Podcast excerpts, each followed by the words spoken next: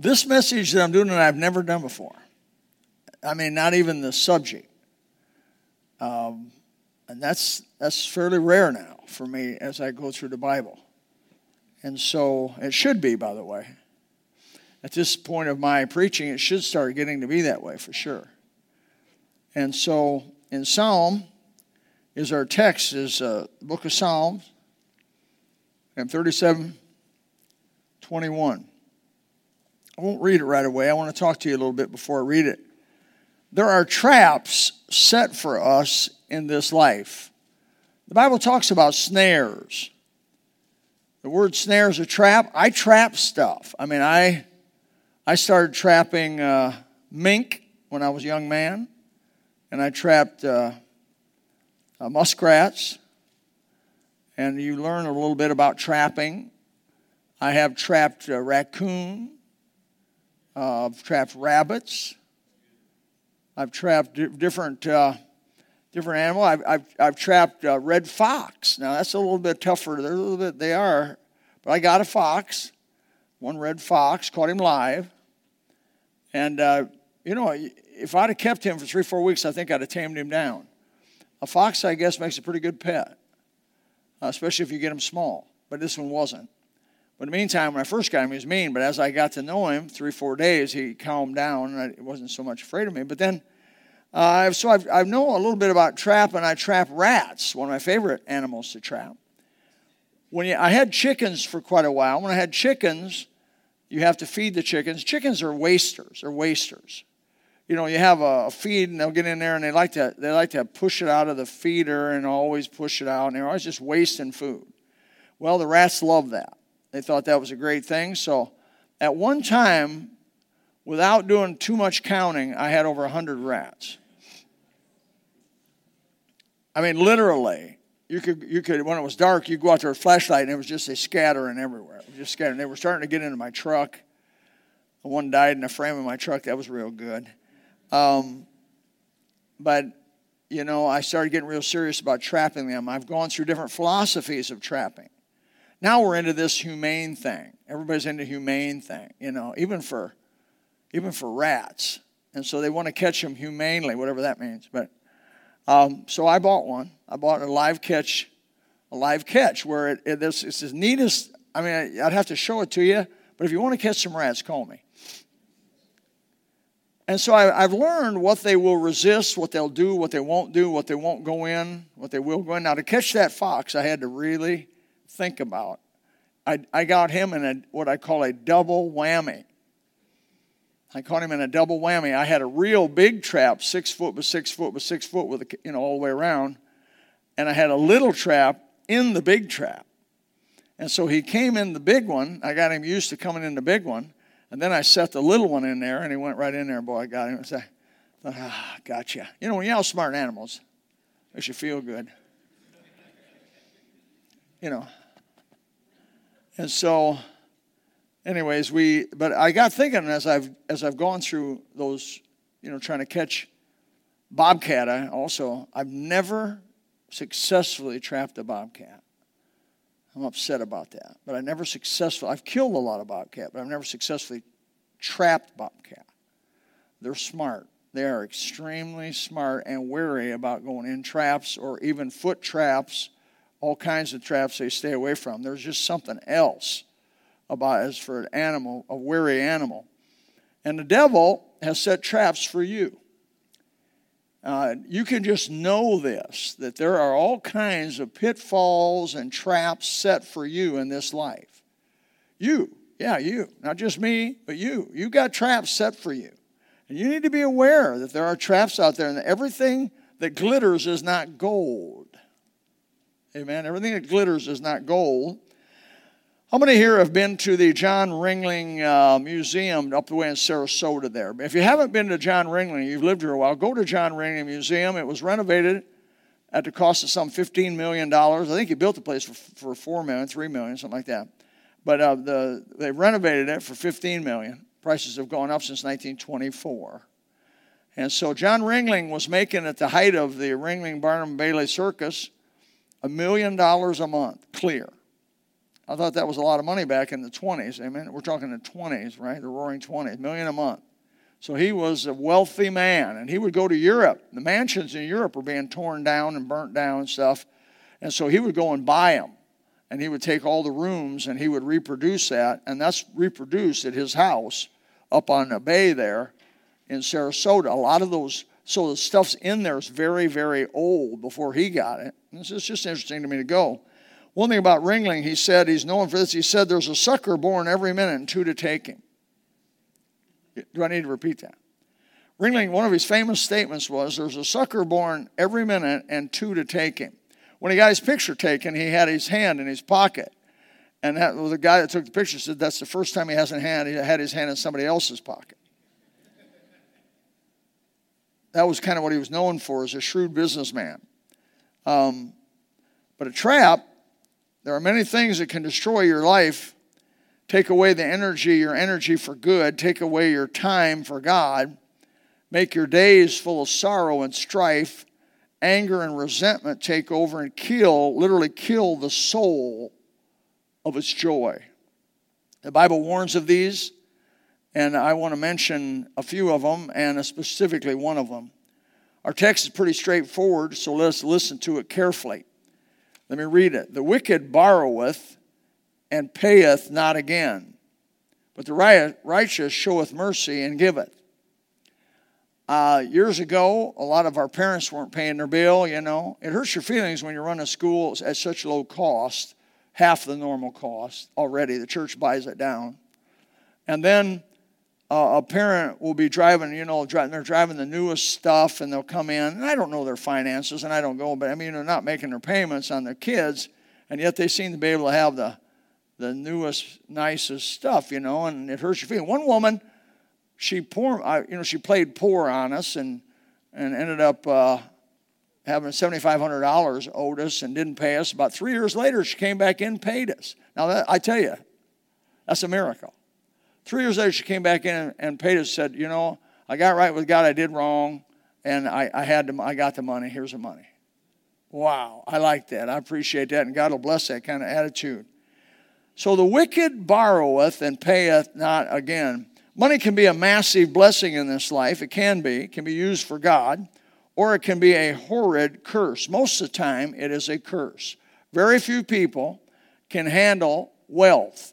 Very few can handle wealth. 1 Timothy chapter 6, in fact, the whole chapter 6 talks about three different kinds of people when it has the people who don't have, the people who want to have, and the people who have. That's the three groups of people in the world the people who don't have, the people who want to have, and the people who have. That's the three groups mentioned in 1 Timothy chapter 6. I've preached on before. Uh, the deal, but it says in verse uh, 9 through 10 there, it says, But they that will be rich. Now that's the group that's most condemned. Of the three groups in 1 Timothy 6, those who don't have are not condemned, those who have really are not condemned, but those who want to have are condemned. That's this group. But they that will be rich, they want to be rich, fall into temptation and a snare and that's that trap. And into many foolish and hurtful lusts which drown men in destruction and perdition. Now, if I read John 3.16, you'd say, Brother, glory to God, for God so loved the world, I believe every word of it. You better believe every word of this too. For the love of money, and it's not money, it's the love of it, it's those who covet it, is the root of all evil. And that's an amazing statement. It's probably one of the most misquoted statements in the Bible uh, but it is quoted a lot. The love of money is the root of all evil, which while some coveted after, they have what, what's happened to them? They erred from the faith and pierced themselves. You know, you, heard a statement, you're your worst enemy. You don't have to worry most of the time about somebody hurting you. You got to mostly worry about you hurting you. Amen? And I'm going to say amen to that. They pierced themselves through with many sorrows. Wow. I, in my in my floor covering days of 17 years, I got into a lot of homes, a lot of poor homes, a lot of middle homes, a lot of wealthy homes. Got into places I would have never been invited, and I would have never been able to go had I not had business to be there. And one thing I noticed was the very rich, or the rich, what I would consider rich people, and that, and that varies with person to person, by the way, uh, were some of the most miserable lot I had ever been around. Just generally speaking, rich people were miserable to work for, they were tight. You know where I got my biggest tips? The poor people, not the middle class. The poor guy that had a job, he was a carpenter, a plumber, or whatever, he's out working, he'd give you a big old tip, man, for doing a job for him. I was like, what in the world? That's what I found out. Uh, but the rich people, oftentimes, uh, they were about half upset for what, what was being charged them. And, and they were, and I noticed their interaction among their children was oftentimes it was, uh, uh, you know, there was, a, there was a sense of anger there, a sense of resentment, a sense of bitterness, and I don't have this, and I want this, and a coveting after. That's what it means by piercing yourselves through with many sorrows. It's best to live poor and to have the joy of the Lord than it is to live rich and to lose that. Amen? It is really. Better to be poor. The Bible says the Bible warns strongly about money and riches. First of all, let me go through a few things it warns about. You cannot keep them. That's a duh. In Psalm 39 6 says, Surely every man walketh in a vain show, surely they are disquieted in vain. He heapeth up riches, and knoweth not who shall gather them. Uh, one thing's for sure somebody else will manage your money down the road. Somebody else will manage it. Uh, and in Psalm 62:10, trust not in oppression, become vain in robbery. If riches increase, if riches increase, and it happens, set not your heart upon them. Don't, don't, oh boy, now I got it made. Now I got it, I'm secure. Now I got my 401k, I can retire. Don't do it. Don't do it. Why? There's a reason for that. Because in, in Proverbs 23, 4 to 5, it says, Labor not to be rich, cease from thine own wisdom, the world's wisdom, of course. With wilt thou set thine eyes upon that which is not? For riches certainly make themselves wings. That's Black Tuesday. Oh, yeah. And they fly away as an eagle towards heaven. I'm not too impressed by the stock market being 27,000, 28,000, 30,000, 40,000, 50,000. Because someday it's going to go down to 10,000. I mean, it's just the, the, it's the way of the game. What goes up must come down. It seems to do that. Now, eventually they say if you follow it for 50 years, it, it overall has a gain. I, hey, good, good for them. Good for them. But anytime I ever got in it, always lost. I can I ought to write a book on what stocks not to buy. Because if that I buy that stock, it's going to go to nothing. So I gave all that up. So the riches will tend to take wings and fly away, and don't set your heart on them uh, you will not be able to keep them. Secondly, about money, is you, you got to know they cannot, money cannot redeem your soul. Money cannot really help you spiritually.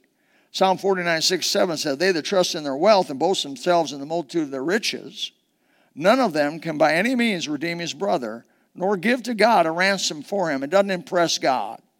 There's people I believe that give money thinking that they don't, that they give money instead of service. You know what I mean? God will not accept that.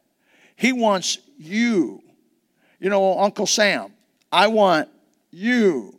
He doesn't, uh, the money, uh, yeah, we're to tithe. We're, it's clear what we're supposed to do and our obligations, everything comes from God. But ultimately, you can't give yourself uh, out of your service. God wants my time as well as He wants my treasure. You with me on it? He wants my time. He wants me. One of the things I loved about Chris Powell, which was a wealthy man, uh, Chris was humble like everybody. He, he'd go door to door with me. He was crippled, by the way. He had polio, 17 years old, and he had to have, he had to, it was hard for him to walk. He'd go upstairs with me door to door. I mean, he'd just go, he, you, if you tried to tell him not, he'd be upset with you. No, no, I can go. I can go. He didn't want to feel like he was handicapped, though he was. But he'd go about where you'd go.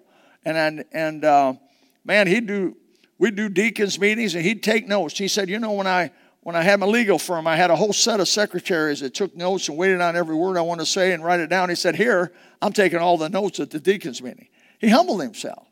He came with us regular folks and just was a regular, normal guy. He understood that riches did not really change you. You're still who you are. And so it can't redeem you. Thirdly, uh, they really do not satisfy. Really. they do not satisfy. Boy, that's a good, that's something to believe. Psalm 37 16, a little that a righteous man hath is better than the riches of many wicked, not just a few, many wicked. So if you're here tonight feeling bad because you're poor, don't. Don't feel bad because you're poor. Feel bad for the folks who are rich. Everybody wants their stuff. I mean, there's con men in rooms tonight thinking how to get pyramid and Ponzi schemes and all these other things. I got a call the other day uh, on my cell phone, and it said that the uh, somebody was messing with my Social Security. That I was supposed to call that number back. Don't do it. Don't do it. I don't care what the cell phone tells you. Don't do it. I just saved you tonight. My wife worked at the bank for years, and these poor souls would come in, these old folks especially, they would come in, and, and some of them would lose 20 grand, 30 grand, 35,000. They'd send checks to people. That's what keeps those people going. If the IRS texts you, it's not them. If the Social Security texts you, it's not them. If I text you, it's me. But if I want your social security number, it's not me. If I want your credit card, it's not me. Never, ever, ever, ever give your credit card number out. I have the NRA and I'm a member, been a life member for a long time. NRA, I have them call me and they'll say, Well, you donate? And I said, How do I know you, you are who you say you are? Well, because I said, How do I know who you are? If I want to give to you, I know where you're at, I'll give. I'm not taking phone solicitation. I don't know it's them. You don't know it's them. And on the, on the web, they can perfectly duplicate a website that looks exactly like the real website. It's called phishing. PH, by the way. P H I S A. And it's not. You can't believe it. Your computer will help you a little bit on that to identify a real site and not a real site. But look, when in doubt, just don't do it. Oh, that's good. That's real good. Ecclesiastes chapter 1, verse 8 said, All things are full of labor, man cannot utter it. The eye is not satisfied with seeing. This is the principle. Nor the ear filled with hearing. In other words, human nature is when you get a thousand square foot house, you want a 2,000 square foot house. When you get a 2,000 square foot house, you want a 3,000 square foot house. When you get a 10,000 square foot house, you get old and you want to go back to the 1,000 square foot house.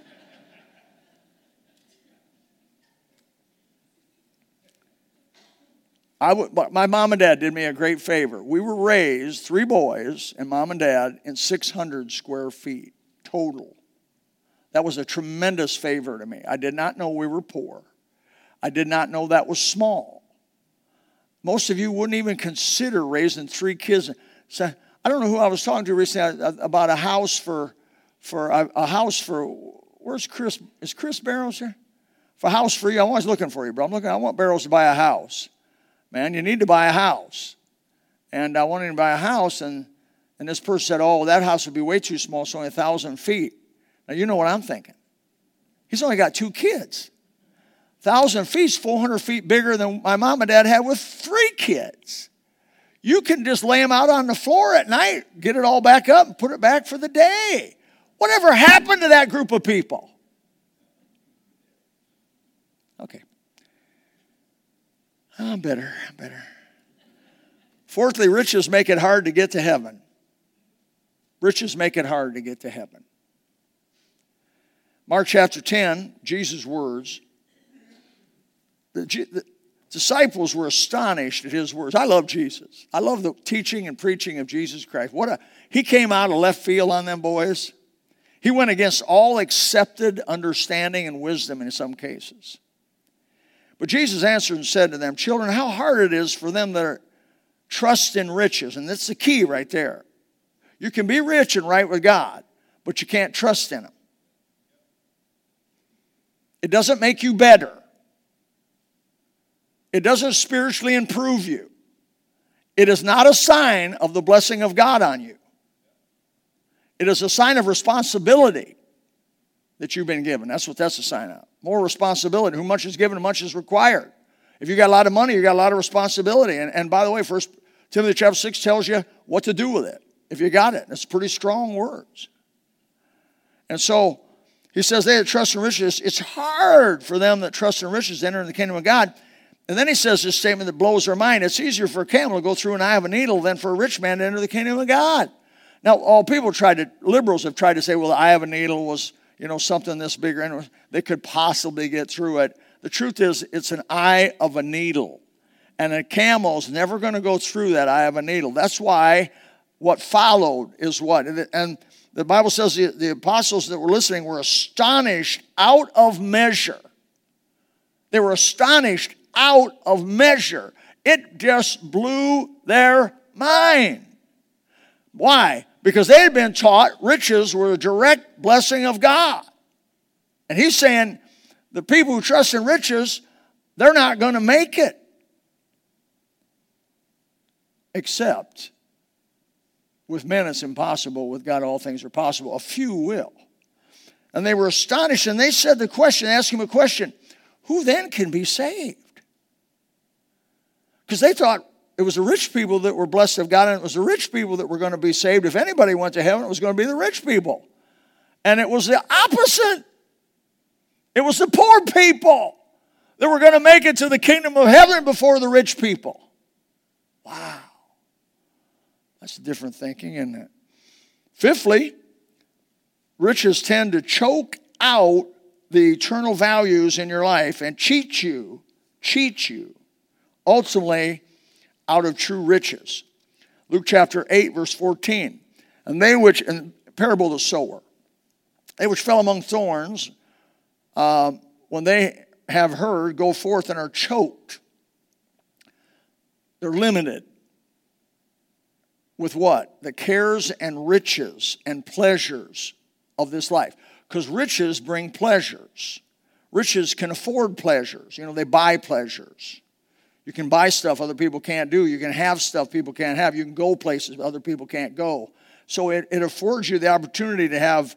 But it says here, that's a bad thing. The cares, the riches, and the pleasures of this life. And listen to what he says, and bring no fruit to perfection. See what God, in God's vision, this whole thing's going to be burned up and he's going to make a new heaven, a new earth, and none of this stuff's really going to ultimately, I'm talking about possession stuff.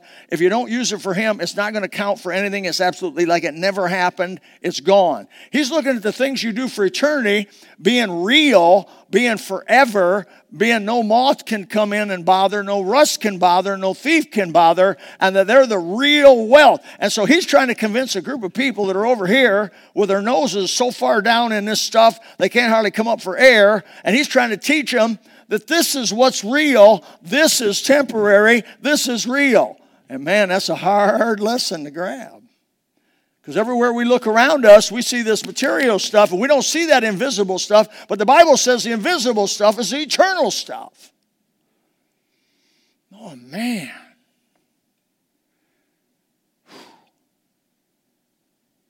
So, let's get back to our text. Why is borrowing without equity a problem?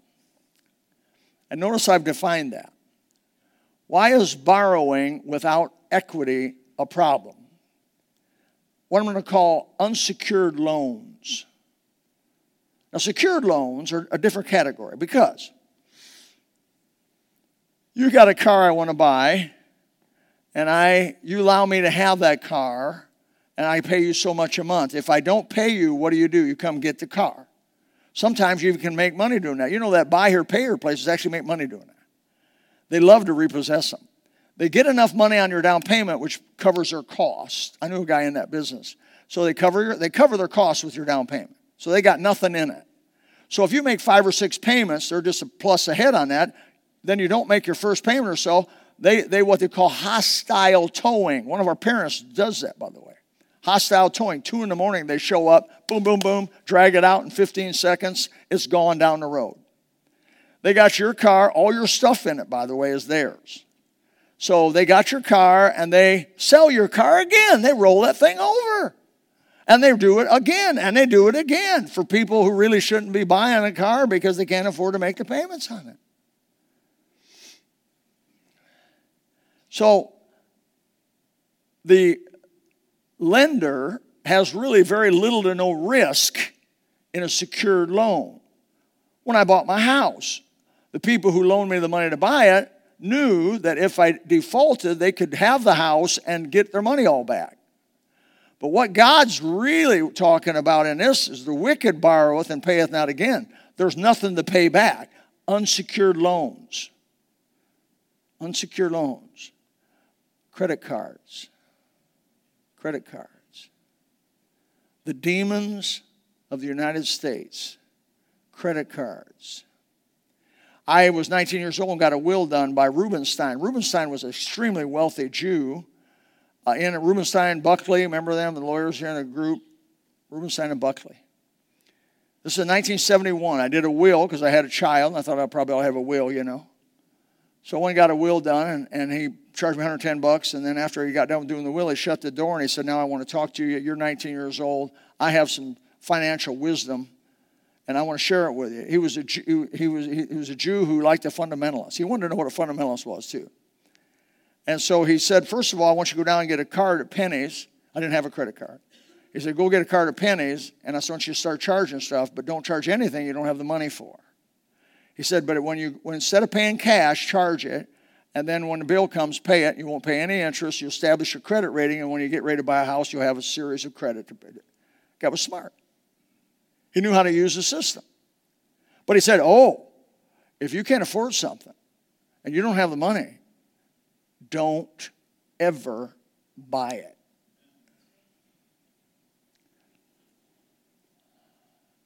From that day to this day, I've kept that. If we don't have the money, we don't buy it. I don't pay credit card interest, though I charge everything on credit card. But my, I don't even know if we did. My, I may have done my house payment on credit card. I don't know if they let you do that but I would because I get like one and a half percent, two percent, three percent, four percent, five percent back on certain stuff. They actually give us like at the end of the year, I'll get like a eleven, twelve hundred dollar check from the company just because they like me. Because they don't make a dime from me, but they make three and a half percent on who I do business with. Because to, to accept a credit card, you have to pay about three and a half percent. That's what we pay here at the school, when our parents come in and charge on the credit, costs us 3.5% for having to do that. The convenience. So the credit card company's making it on both ends if you don't pay. But if you, don't, if you do pay, they make it on this end, 3.5%. By the way, that's more than the bank's paying. What do you think?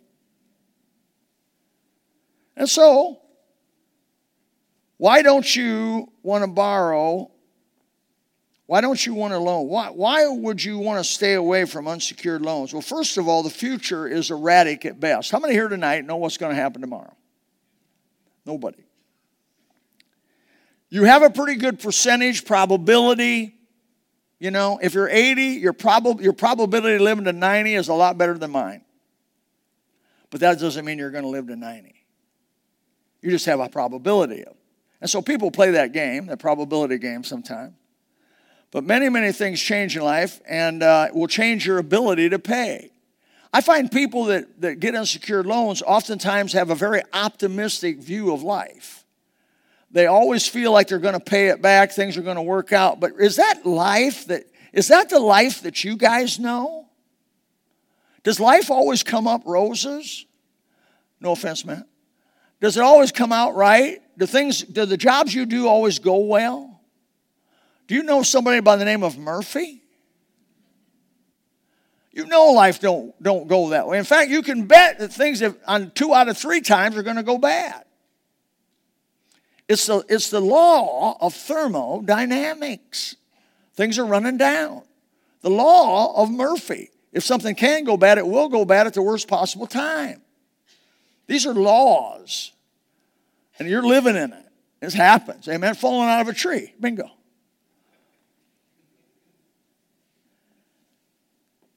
Um, I, I've made mistakes. You want to hear one? I know you love to hear it when I fail. Here we go.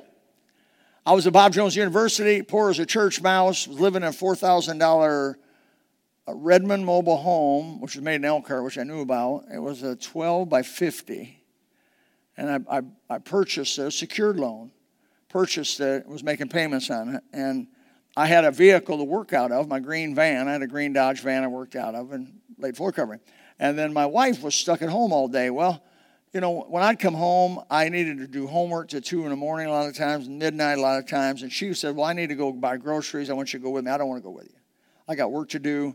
I don't want to go with you. You got to be able to, well, I don't have a vehicle. I got to buy groceries. So I'd go a couple times. You know how that worked. I thought, I've got to have a second car because I don't want to go with her to do that. To, to do that, we didn't have a washing machine for 10 years. She did the laundromat. She went to the laundromat, and did all the laundry in about two and a half hours, you know, five, six loads, boom, you're done, you're home, you know. So she went to the laundromat. And uh, so I thought, well, she'll be able to go to the laundromat without me. That's great. She'll be able to buy groceries without me. Oh, that's even better. Uh, she'll be able to take Troy places to the doctor without me. Oh, that's good. I can just think of a lot of positive things about that. So I went down to the Ford dealership. Now I'm poor, barely just making it. And so she's not working. She's staying at home, full time mom at home. And I go down to Ford garage, and guess who's the salesman? The salesman's one of the Bob Jones guys. He's one of my Bob Jones buddies. My buddy from Bob Jones, he's going to Bob Jones. I'm going to Bob Jones. We're brothers. And we go in and he says, Man, you came to the right guy. I am going to show you a deal. I got this Torino. Torino. And it had a hood about 20 feet long. And it had a Torino, man, that thing looked like gold to me. I never thought I'd ever be able to have anything that nice like that Torino. I got in that thing, I looked at that, and he went down in the office, made, told me what the payments were going to be and everything. And I go, I can't do it. He said, Man, you know, really, I need a sale bad. I need a sale. I mean, I don't even have grocery money this month or this week. And he says, this sale would really make it. And my, my uh, employer here at Ford is ready to let me go if I don't sell something pretty soon. Could you just buy this thing and be, be you know, be, it help me out? Well, that was an angle I wasn't ready for. And I said, okay, I'll do it. I signed up. He was happy. I never made a payment on that Torino. It was 80 bucks a month. I never could get the 80 bucks up to make the payment. I never made the payment. So I missed three payments, and you know what happens. You miss three payments, pretty soon they're, they're calling, finance company calling you saying, We're going to have to repossess it. I say, You don't have to. I'll bring it back. I'll do voluntary return. I don't want to hurt my credit. I waxed it, cleaned it, showed up at Ford, and they said, Man, it's the first time we've had one of these brought back look this good. I gave it to them, said, I'm so sorry. Bill me what you don't get for it. And they did. 250 bucks they didn't get for it. They billed me, and I paid them. Because I didn't want to be part of what this verse said. The wicked borroweth and payeth not again. But boy, was I beating myself up for doing that. I let my lust outrun my common sense. And what I did is then I did it God's way. I went down and found a $500 piece of junk. Dirty, nasty car that should have been hauled to the junkyard, but I thought, I this is good. This is a deal. 500 bucks, paid cash. Took it home, fixed it up. That thing ran for years and years faithfully uh, for Kathy uh, and I. I did it God's way. It wasn't pretty, but it ran. It did what was right. How's been your experience on borrowing? I think, I think what, what taught me about, what taught me against borrowing uh, was this. Uh, years ago, I, my uncle uh, had a rowboat and I wanted to go out into Long Lake and he had a, he had a, he told me, he said, you can use my rowboat. And I said, well, I, I don't have any oars. He said, well, I got a brand new set of oars. I'll let you use them. I went out. This is the gospel truth. If I've said anything tonight that's true, this is true. It's true. I got in there, brand new set of oak oars. Man, I put the one in here, the other one that went like this. Boom! This one here split in half. split in half. Just so I with the one oar, I went back into the dock. I got my uncle Dale Ravenscroft. I said, Dale, I broke your oar. He says, uh, you have to buy me a new set. I did. I went and bought a new set. Didn't have the money for it. Went I had to work up and buy him a new set of oars. And still didn't get to use them. Yeah, he got a new set of oars. One time I borrowed a uh, drill. I needed a drill. Just I needed to make two drill holes, just two drill holes. And I remember John Asher lived one street down from me, and I went over to John's house. I said, John, I need a drill. I just need to make two quick drills, and I'll, that's all I need. He said, Here, you take my drill. I took his drill, went over there, put a bit in it, went like this, and white smoke came up out of that thing like that. thing froze up. I went down to Sears, bought a new drill, used it, and then gave him the new drill, and I still didn't have a drill. I have another one. Uh, oh, yeah. I borrowed a skill saw. I went to Pastor McKinney, and Pastor McKinney had a beautiful skill saw, had three skill saws. Well, he, he didn't use them. And I said, Well, boy, I'd really like to, like to uh, that skill saw right there, I could use that. And I took it home. And I remember this was an aluminum cased skill saw. I hadn't seen too many of those. I thought, man, this is it, man. I took, I started that baby up, started to cut the board, white smoke. Same thing, white smoke. If, if fiction isn't this crazy, and it froze up, shot. And I still didn't have anything to cut with. And so I thought to myself, I said, you know what? I'm not going to borrow anymore. I'm not going to borrow anything from anybody. If I don't need it, if I don't have to, if it's not life and death, then there's no life and death. If it's not life and death, I'm not borrowing anything. People have asked me to borrow their boats. They've asked, they've said, you can use my boat. No way in the world. Uh, I've never even borrowed my son's boat. I don't believe I've ever borrowed Troy's boat. And that's my own son. He owes me. I mean, all that food I fed him, you know. He's starting to pay me back, by the way. Lobster. But anyway, the uh, appreciate that. And I mean, I just don't. I just don't. People.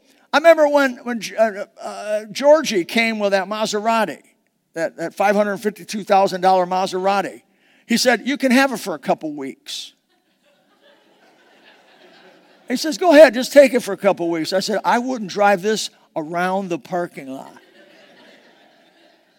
No, no, one of you'd back into me. I mean, I'm not going to get in. I'm not, I don't drive your car. I don't want to drive your cars. I don't want to borrow nothing because sure enough, something's going to happen. And here's what my concern is I won't be able to pay you back. because the wicked borroweth and payeth not again. And I sure don't want to be classed with that group.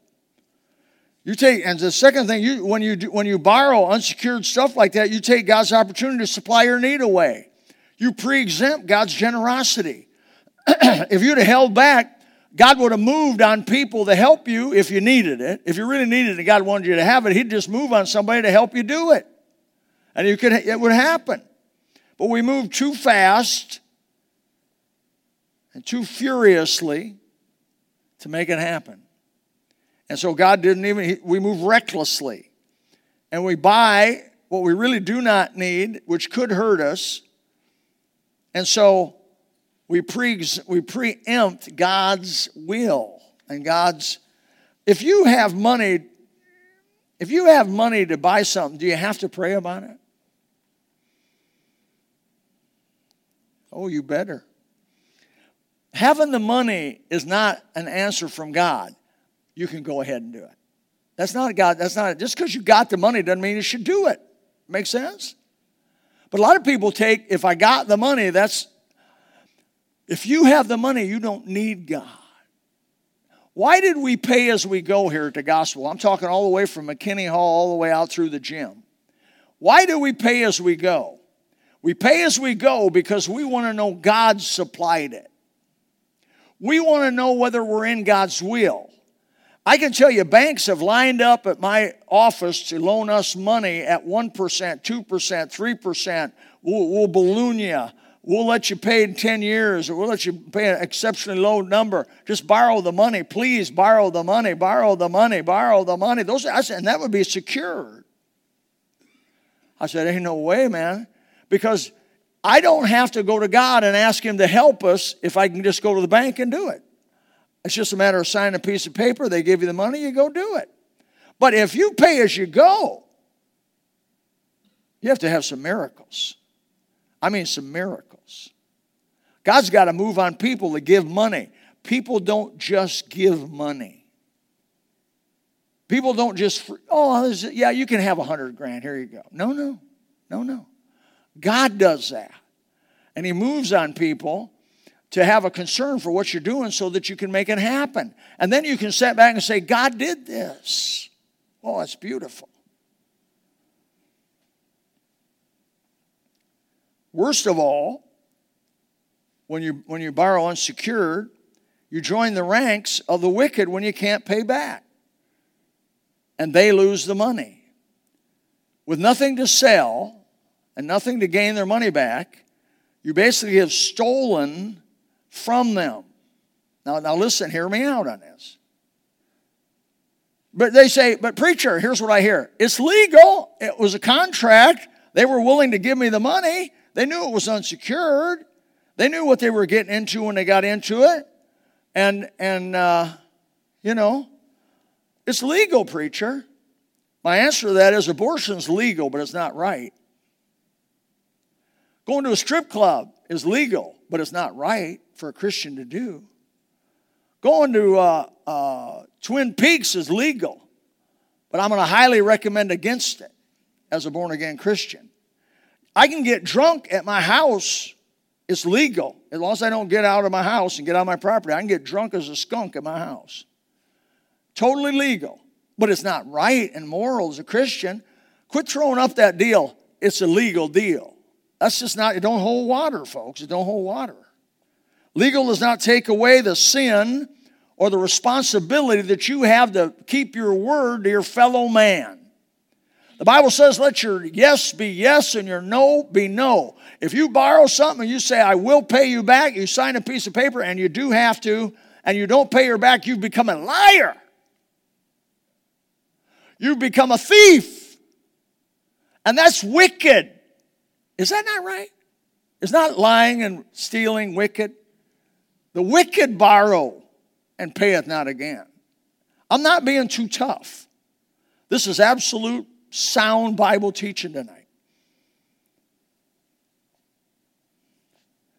Legal does not take away your responsibility. Oh, people come to me also that, that will do that and they'll say, but the credit card company, they got plenty of money. It won't hurt them. And that may be so, but it does not relieve your sin before God. It will not relieve your sin before God, however they are, because God says it's wicked. Our borrowing with non non secured loans will destroy, will destroy your, and very likely will destroy your testimony with those fellow brothers you have and the people in your community. And I'm going to tell you, one people I know it'll destroy your testimony with is the credit card people. They have souls too. Every one of them people have souls. They know they're dealing with Christians.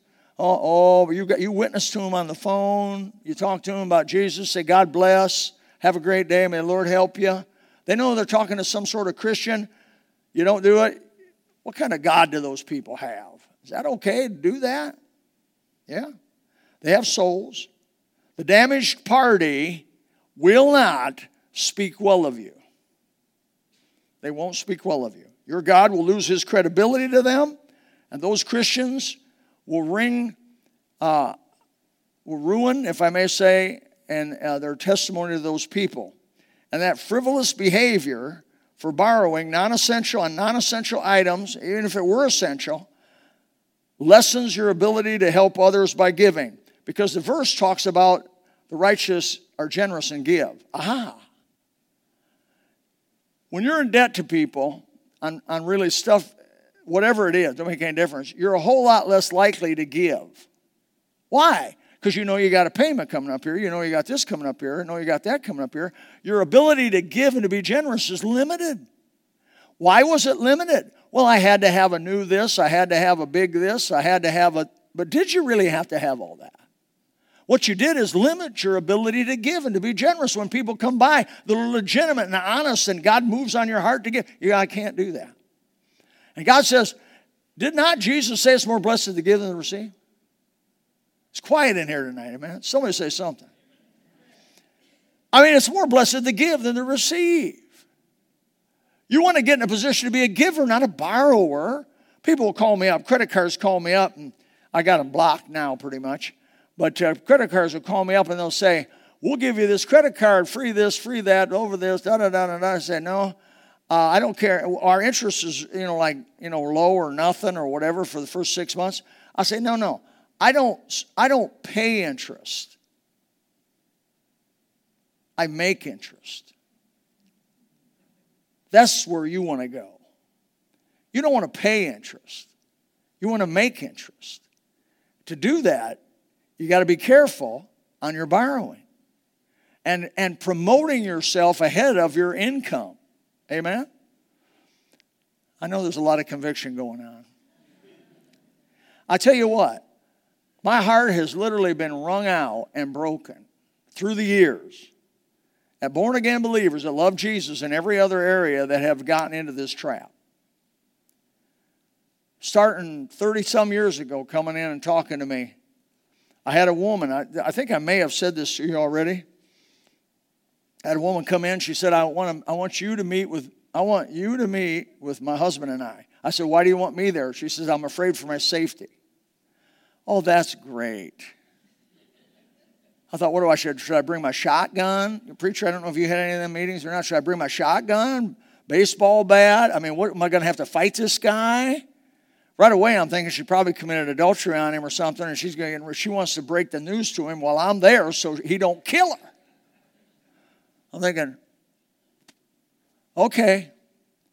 So he comes in, and boy, he's like he's like he's like all the blood's out of his face. I mean, he knows something big is coming down. And she comes in, she sits down, and he sits down, and he says in front of me, What is going on? He's a hardworking old guy. He's a, he was a solid, solid man. Love the Lord. And, and he said, What is going on here? And I said, She wants to say something to you, and she wants me to be here. And then that really got him. Because I didn't know what it was, and he didn't know what it was, but we both had a hunch. It was some immoral thing. And she says, Well, you're a hard worker. You're a good man. She buttered him up, and the more she buttered him up, the worse I got nervous. And she said, We're $30,000 in debt on credit cards. 30. This is years ago. 26% interest. $30,000. You could have taken a sledgehammer and whacked that boy in the head and it wouldn't have stunned him anymore. He just about drove back in his seat. $30,000. How did it happen? He said, She said, Well, you're a good man. She started crying. You're a good man. You're a hard worker, but you just don't make enough money for us to make it. And I just felt bad for you working so many hours and working so hard. And I just thought maybe, you know, we could pay the bills. I wanted to scream at this time. You never can borrow yourself out of debt. That's just horse sense.